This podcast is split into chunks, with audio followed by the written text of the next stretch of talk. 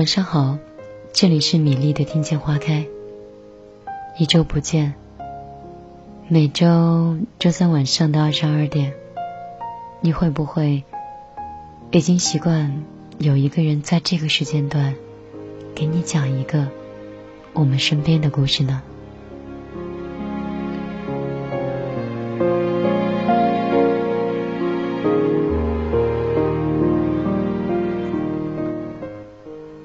如果我告诉你，此刻的自己是孤单无助的，不知道那么忙碌的你，愿不愿意多陪我一会儿？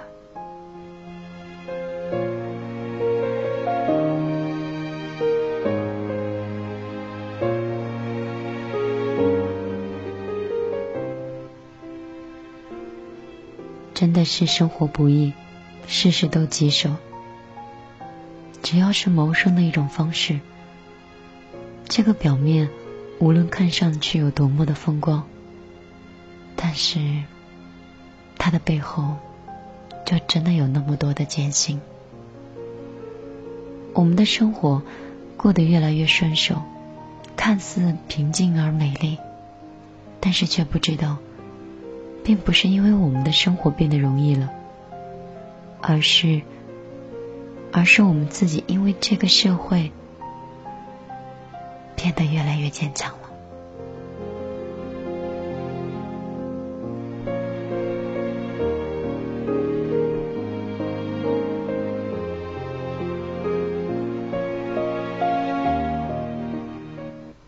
若是你想调侃的问我一句：“你那么顺风顺水的生意，哪里会有不好？”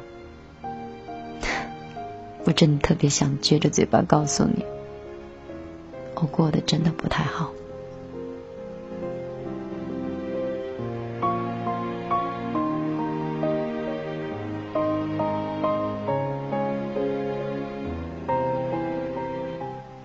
我以前的时候特别喜欢看书，但是书里面一旦有一些我不喜欢的角色，这本书我就放弃，不想看了。我不想看到一些不美好的东西，所以我选择的书很多都是既善良又明媚，充满着很多的正能量。但是现在我没有时间看书，我只有在社会的这本大书里面，不停的遇到形形色色的人。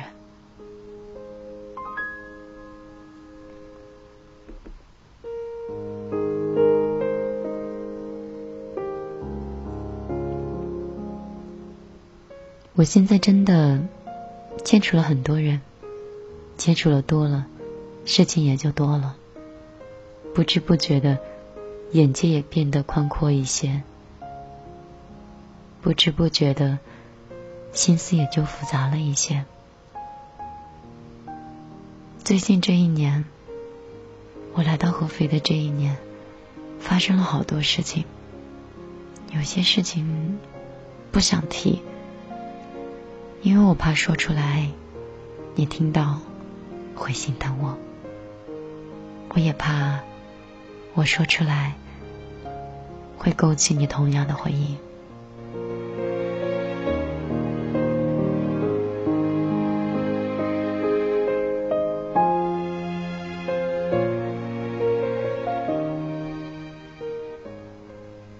我今天的心情就是很低落。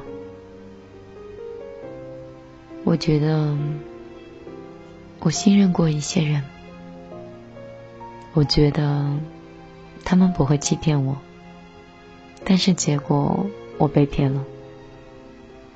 我照顾过一些人，我觉得以后我可以成为他们很好的朋友，但是我被遗弃了。我执着的爱过一个人。还是他变心了。我曾经守过一些口头上的约定，但是感觉又被忽悠了。我帮助过一些向我求助过的人，但是善良却被反咬了。好多好多这样的事情，就在这一年发生了好多，都是一些不太美好的事情，而这些不太美好的事情，正在一步一步的吞噬着我内心曾经坚守的美好。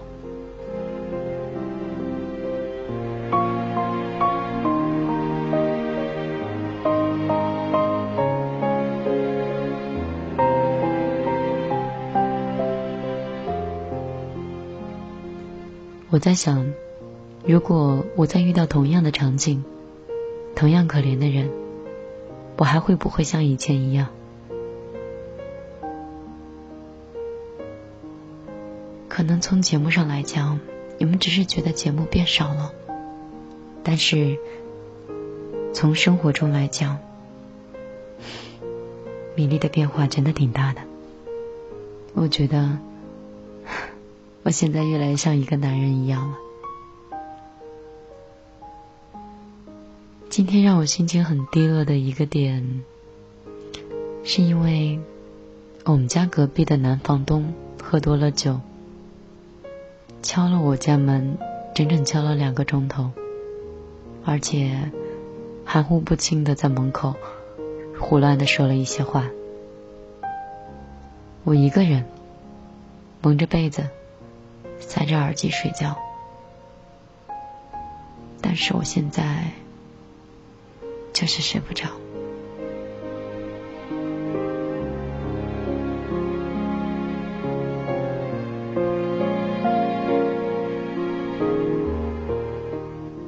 我是在想，是不是所有单身打拼的女孩都会遇到这么多奇形怪状的人，或者是那么多不可思议的事儿？我只能说，生活太难，世事多艰，有很多东西真的不随人心意。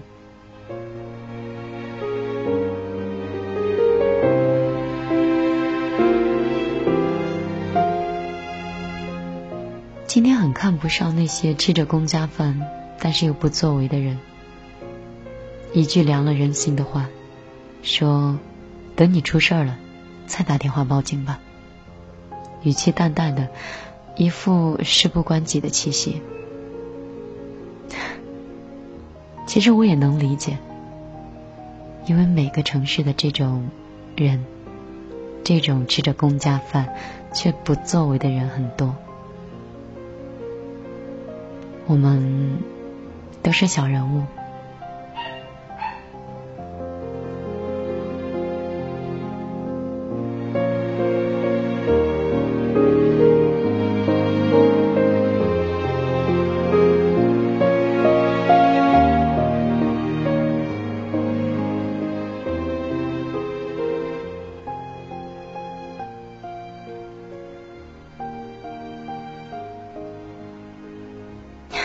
说到哪里了？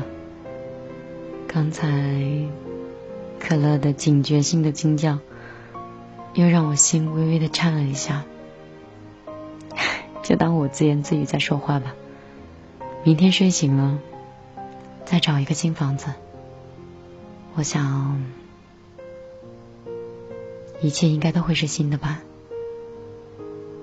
但愿在新的环境里面。不会再遇到那么多卑微到灰尘里的人了。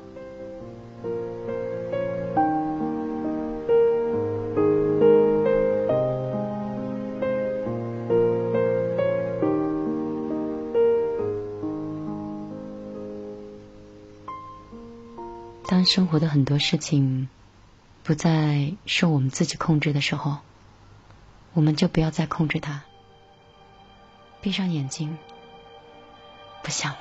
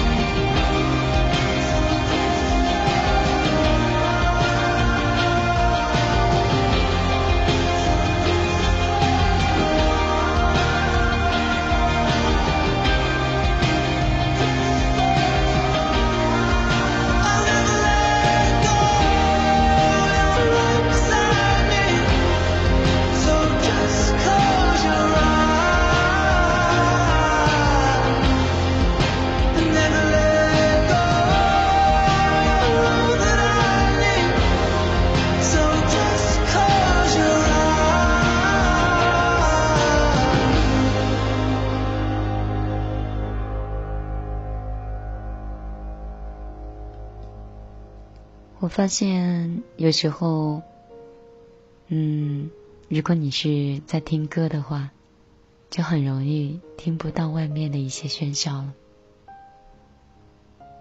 所以，心情不好的时候，是应该戴着耳机多听一会儿。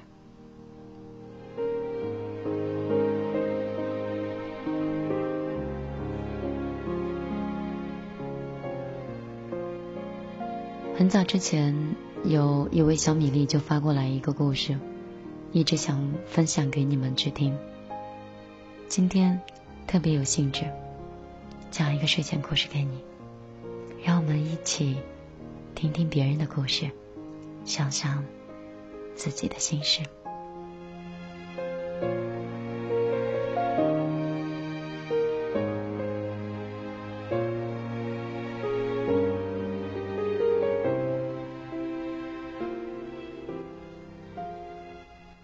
房子也许是租来的，但是生活不是。十月的时候，松松搬了第三次的家，这是他在上海工作以来最伤筋骨的一次。或许是待的时间长了，行李由一个变成了三个，由三个变成了五个，完全是基数倍的增长。直到精疲力尽的时候，他把所有的东西都扛进了屋子里。松松给我打了个电话，他说：“天哪，我终于知道我为什么找不到男朋友了。我简直就是我自己的男朋友，我竟然靠着我自己，我全部搬完了。我从浦东直接搬到了本心境，简直太疯狂了。因为房东要卖房，即使……”松松出再高的价格，对方也不租了。今后一两个月，房东隔三差五的就带人看房，松松也是受够了，二话不说终止合同，跑回自己曾经最熟悉的北新泾，找了房子。不管是从东明路到北新泾到底有多麻烦，他说，这就是做人的态度。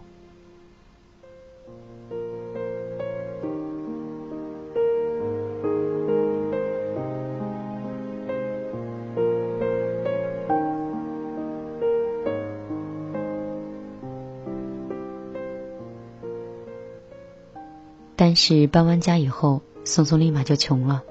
他无奈的说：“我这个月还要还六千的信用卡啊，想想自己都觉得好无力呀。”但是每当这个时候，我就会特别吃惊：六千，六千的信用卡，为什么在我和他工资相当的日子里，我没有办法理解一个月可以怎么能用掉那么多钱呢？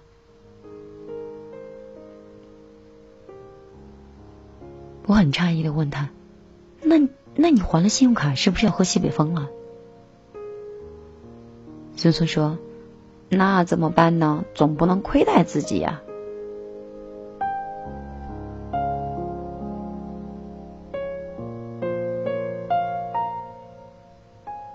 像我和松松这样的年轻人，二十五六岁，有稳定的工作，出入的是高档的写字楼，经常出差飞来飞去，相比于许多的同龄人，都有着难以掩饰的优越感。每当我一聊到身边的同学，很快就道出不明所以的感慨。虽然别人在小地方只有三千来块，但是说实话还不够你还信用卡一半的消费。但是别人呢，已经买车买房了，就算是借父母的钱也好，朋友的钱也好，总之靠山吃山，靠水吃水，结婚的结婚，生孩子的生孩子。像我们呢，外表。光鲜亮丽，其实什么都没有，连房子都是租的。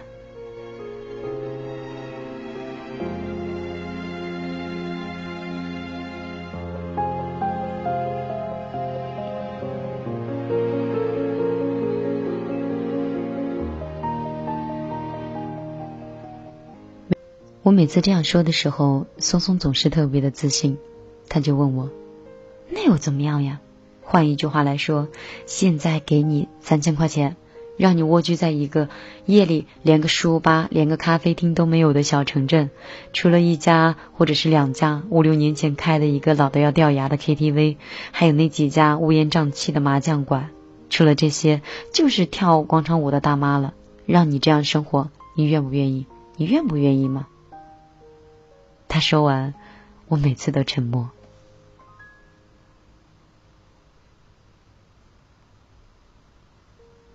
在去年三月份的时候，松松花了一笔重金去学芭蕾舞。当时我在电话里就笑了他半天，他却不以为然的说：“有什么好笑的？你以为你就没有什么爱好是别人不会发笑的吗？”他的一句话就把我噎住了，顿时就笑不出来了。他就是这样的，他可以把钱砸在练习舞蹈、学习外语、出门旅游。买上千的衣服，也是这样的。他在精疲力尽之后，回到自己北京京的小蜗居里面，去看看美剧，逛逛淘宝，淘淘机票。出入在 CBD，光鲜亮丽的外表底下，是进出老公房的简单生活。我经常会跟他说：“松松，你应该多存点钱了。”无论如何都不可能在上海这么多年什么都不留吧。松松每次都会特别不屑的说：“我存呐，我只是存的比较少。要是你让我的工作只是为了存钱的话，那我还不如回小城市生活呢。我为什么要生活在大城市呢？就是因为我在这里可以体会到更多的东西，不是吗？”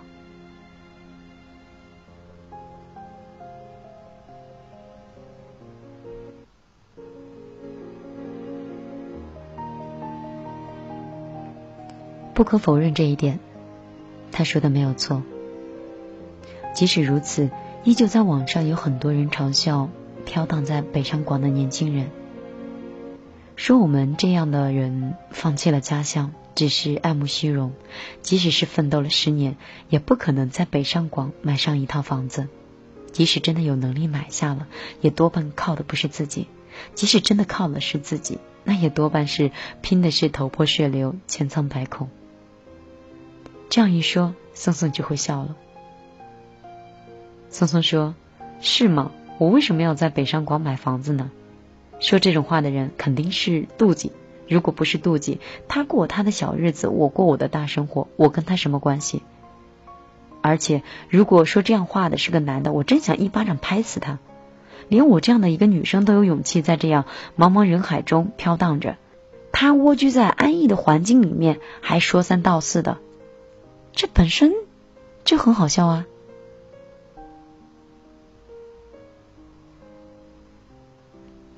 周末的时候，松松打电话给我，松松说想去宜家逛一逛。我本来真的以为只是逛一下，结果没想到松松买了一张桌子、一个沙发，还有几卷墙纸，还有一些若干的零碎的小饰品。我扛着桌子就看着松松说：“你你这是准备干嘛呀？”松松说：“不干嘛呀。”我那个房间太 low 了，躺在床上完全感受不到家的感觉，所以我得动工改造一下。拜托，你那个房子是租的好不好？那又怎么样？房子是租的，但是生活不是啊。从那天开始，松松一下班就开始改造他的闺房，经过一周的时间。他在邀请我去的时候，我发现真的已经是翻天覆地的变了样。他把旧家具收了起来，联系了房东，能退走的就都退走了，整个屋子简直就跟新家一样。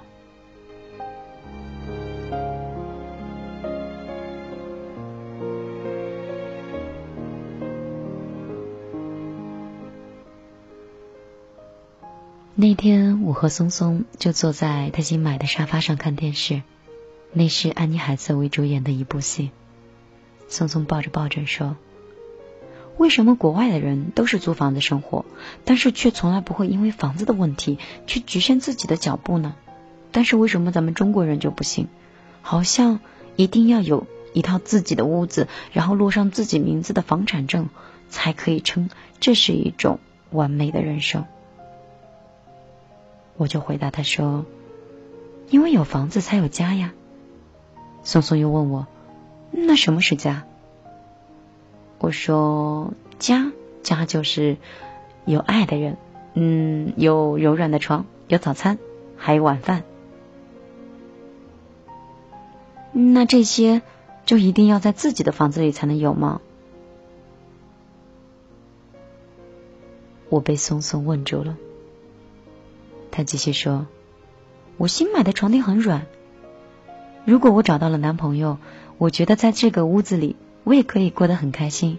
我也不会强迫我心爱的人一定要有房子，但是他必须要有一颗能够奋斗出房子的心。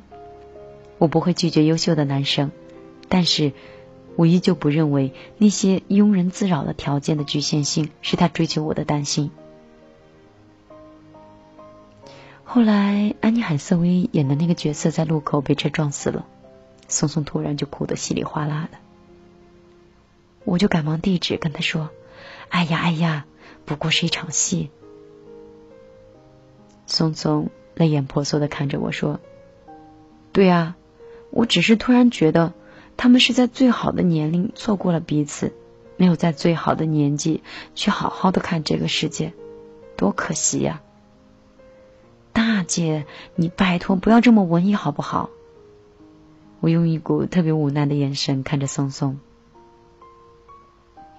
松松把眼泪擦干，然后把纸丢向我说：“我才没有，我只是随便感慨一下。晚上在我家吃饭吧，我买菜。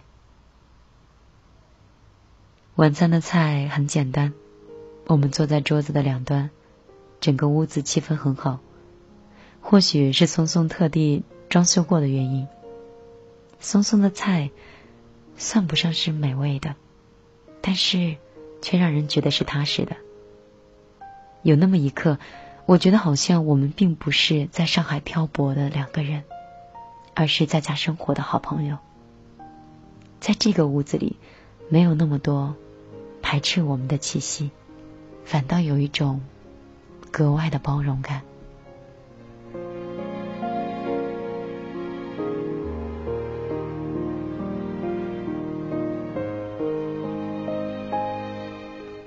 吃饭的时候，松松问我，说：“你觉得钱重要吗？”我很老实的回答说：“就目前来看的话，还是挺重要的。如果我们真的没有钱了，连活下去估计就是一个难题吧。”松松说：“不，如果我们真的没有钱了，我们要有能力，相信我们还可以赚钱。我们不是坐吃等死的那种人，所以我觉得，嗯，钱不重要。”我很无奈的笑着看看他，说：“我说你下次不要总是设圈套套我，你这样的话我是没有办法反驳你的。”松松继续不理我，自言自语说：“哎呀，我只是觉得每天睁开眼睛醒来的时候，面对天花板，闭上眼睛，安心的睡在所在的床上，可能都不是自己的，有的时候可能也会有那么一点恐惧，因为太陌生了。”都感觉好像沾不到自己的气息，所以我特别讨厌搬家。这种感觉你懂吗？我点点头。松松继续说：“但是我觉得吧，我们不能因为房子是租来的，就把生活也过得就像是别人给的一样，随时都可以拿回去。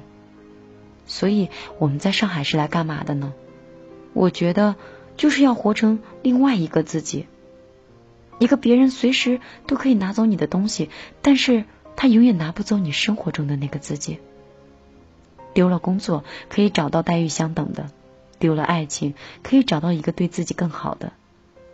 我们不是租了他们，而是我们有资格拥有他们。你说对吗？那些说我们站着说话不腰疼的人，我想。根本的原因还是因为他们都没有站起来呀。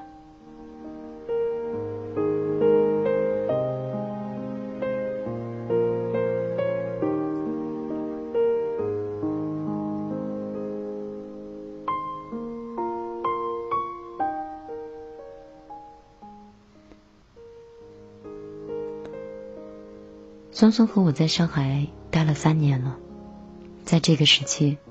难道我们真的是处处都是快乐的吗？并非是如此的。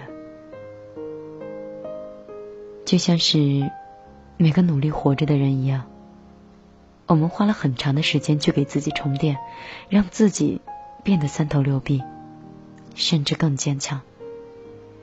希望每一次站在别人面前的时候，都能够表现出最好的自己。也是这样的，松松。一个人走过很远的路，或许没有什么目的地，但是依旧会去看路上的风景。他一个人生过病，坐着地铁也去过很远的地方。曾经在病房，也只有自己，还有自己的手机陪着自己。也喝酒喝到断片过，一个人昏昏沉沉的躺在床上哭。也有深夜的时候，一个人走到楼下附近的烧烤店，吃上两串半生不熟的烧烤。有一次，松松应该去西塘或者是扬州，他就是这样闲逛了一个下午，然后很开心的告诉我，那个地方走走也是不错的。明明听起来那么孤单的话，但是他说的时候还那么开心。还有那么一次，有一个朋友说简直受不了上海的生活了。这样的日子到底是什么个意思？除了高收入、高支出，回家连个说话的人都没有，一点归属感都没有，简直就是浪费青春。当时松松就很不客气的说：“归属感又不是别人给的，是你自己给你自己的。难道你回到老家靠你爸妈吃吃喝喝，那叫归属感呀？”你在小城市里面上班，自己住一套房子，不一样像现在孤孤单单的吗？那个朋友听完松松的话，就沉默了。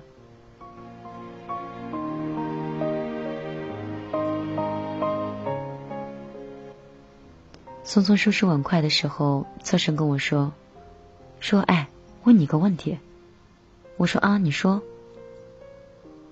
你洗澡的时候有仔细听过那个喷头落水的声音吗？我看了他一眼，摇了摇头，嗯，还真没有。有没有觉得那种声音会让你觉得特别平静？不管是外面有多少烦恼、忧心的事儿，但是就是在洗澡的时候都跟你无关，就只剩下水声了。因为那一刻你特别清楚。没有人来打扰你，就你自己一个人能听到自己的声音。我觉得这就是生活啊。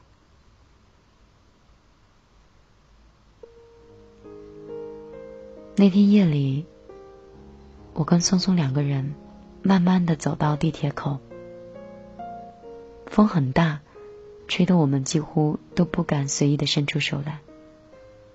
我转头跟他说：“你回去吧。”风那么大，他点点头，准备回去的时候，我突然想到对他说：“哦，对了，好像马上就是你生日了。”松松点点头。后天我出差没法过，所以先请你来我家吃饭，简单了一点，不过开心就好。啊，提前了，那没买蛋糕呀？那只是一个形式。那你有什么愿望吗？嗯，我想我唯一的一个愿望就是希望新的一年我再认识自己多一点吧。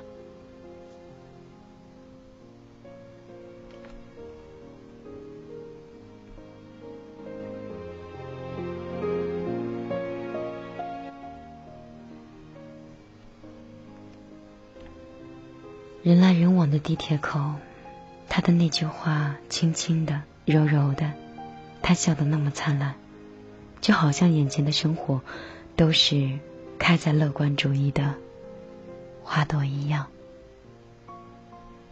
所以，希望所有的人都能生活在乐观主义的花朵里。才学会飞行，夜空洒满了星星，但几颗会落地。我飞行，等你坠落之际，很靠近，还听见呼吸。对不起。却没捉紧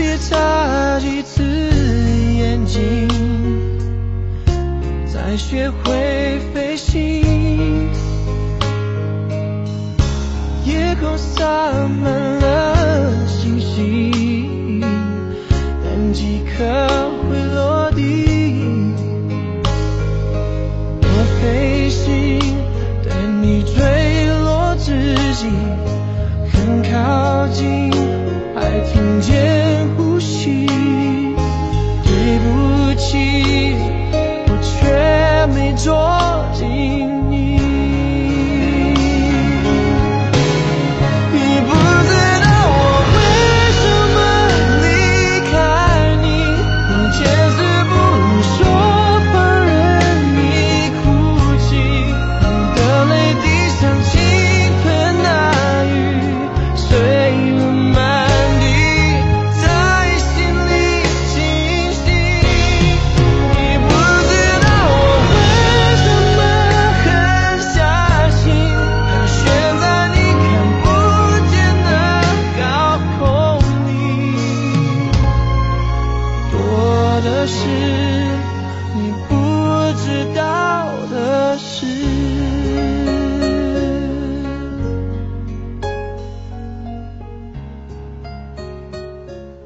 是已经过了凌晨的时间，进入了午夜。